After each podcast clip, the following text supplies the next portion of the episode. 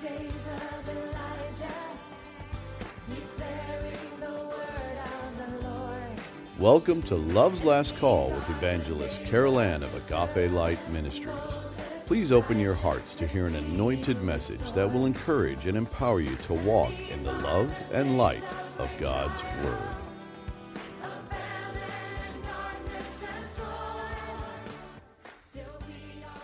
Beloved, we are in part four of our current teaching series entitled Babylon, Mystery Religion, and the New World Order. And today we will begin our investigation into the Vatican and Holy See, which are two of the pillars that support the enemy's masterful counterfeit to genuine Christianity, known throughout the world as Roman Catholicism. The Word of God describes a revived Roman Empire that, according to prophecy, will give rise to an ecumenical and apostate religion, a global government, and a global economy. Out of this kingdom will arise the most evil dictator ever known to man, the Antichrist. And as we further investigate the inner workings of Roman Catholicism, it will become more and more evident that this false way and masterful counterfeit to genuine Christianity is indeed the harlot revealed in chapter 17 of the book of Revelation. That, along with the many other false ways that will be melded into her by way of interfaith and ecumenical efforts, will serve the Antichrist not only in his worldwide religious deceptions, but in his worldwide governmental and economic control as well. As evidence to this fact, in our last few messages, we covered the many official actions of Pope Francis that gave strong support to his very dedicated efforts toward a one world religion and a one world government. But it is also important to understand the power that backs him in these Antichrist endeavors. I think it's safe to say that most people, even those who name themselves Catholic, do not consider or perhaps even know what comprises the religious empire the pontiff rules over. And therefore, with the Holy Spirit to lead and enlighten us, we'll start with the Vatican and then move on to the Holy See. I'll be gleaning this information from various resources, including Marymount University and the World Atlas. Vatican City is actually the smallest country, yes, I did say country, in the world, and was established by the Lateran Treaty of 1929 between the Kingdom of Italy and the Holy See, making it both a city and a country. It is located in Rome and occupies an area of 44 hectares, which is a unit of area equal to 10,000 square meters, and houses a population of about 1,000. Vatican City exists as an absolute ecclesiastical monarchy and therefore is not recognized as a democracy. Before its declaration as an independent state, Vatican City served as the home to the Pope and the Catholic clergy, and the headquarters for the Papal States. It is also the home to the largest church, St. Peter's Basilica.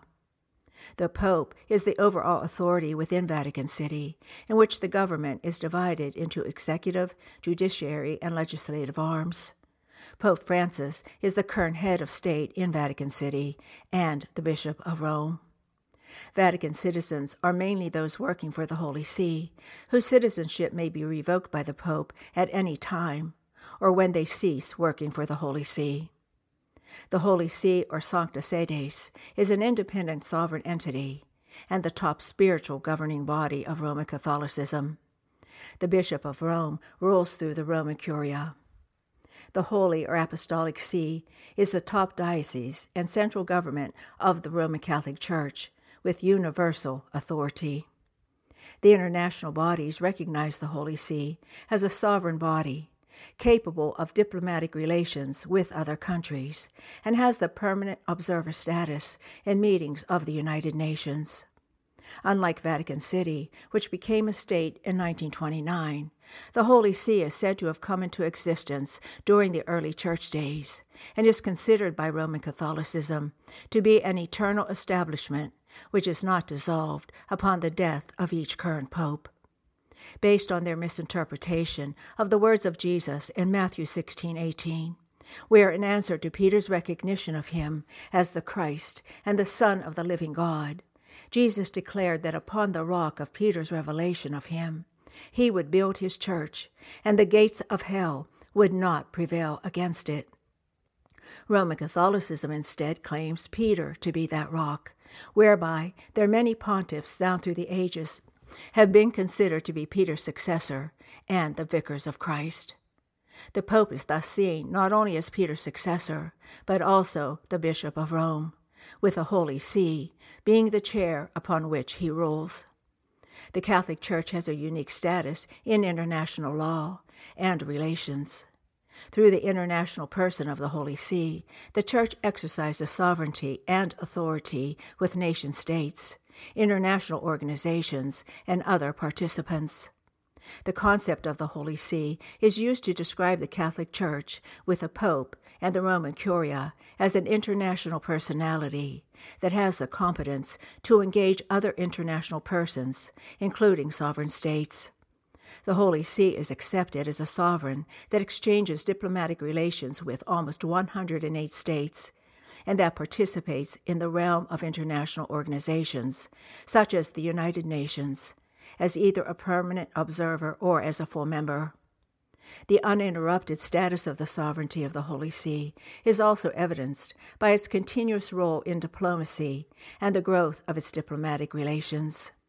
With the advancement of the mechanisms of international law and relations, such as the development of international organizations, the Holy See finds itself fully engaged in the work of universal organs, such as the UN, and regional organizations, such as the Organization of American States, the Arab League, and the African Union.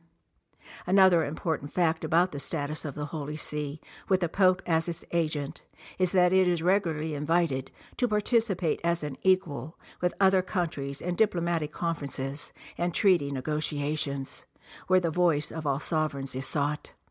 For example, it was a full partner in the meetings leading to the adoption of the Rome Statute for the International Criminal Court in the late 1990s.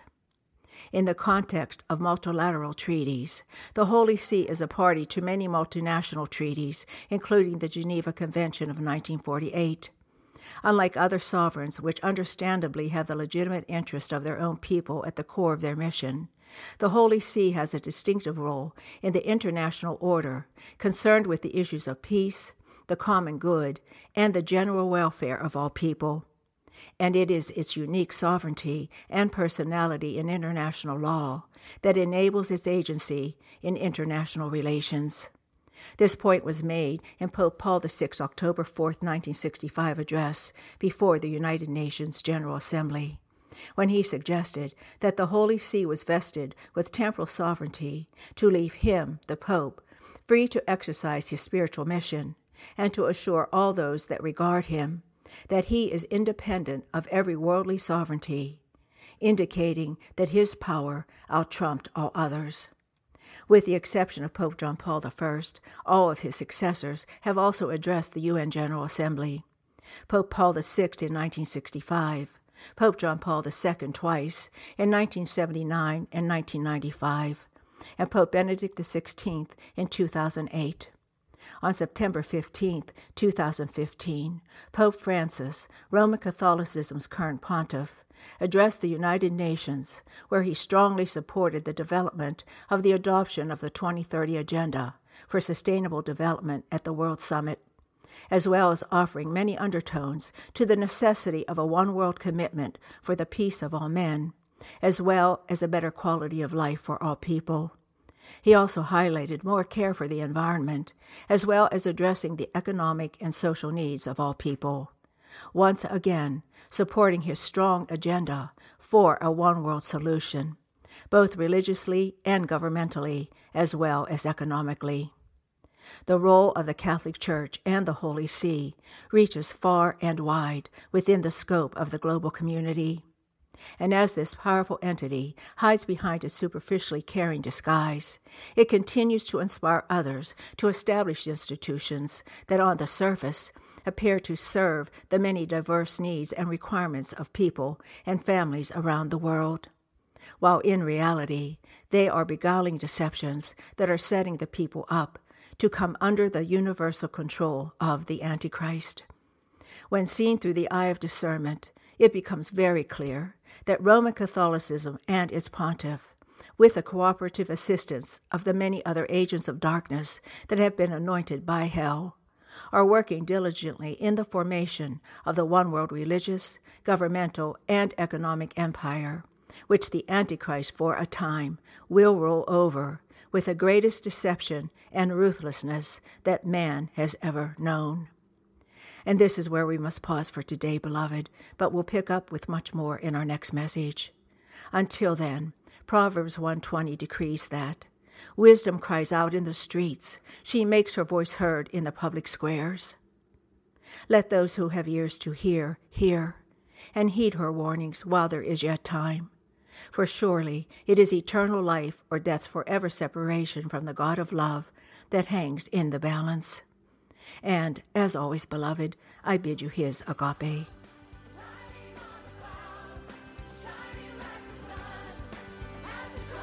You've been listening to Love's Last Call with evangelist Carol Ann of Agape Light Ministries. If you'd like to receive a CD copy of this message or you have a prayer request, please contact us at Agape Light Ministries, P.O. Box 6313, Chesterfield, Missouri 63006, or via our website at www.agapelightministries.com. Again, that's www.agapelightministries.com.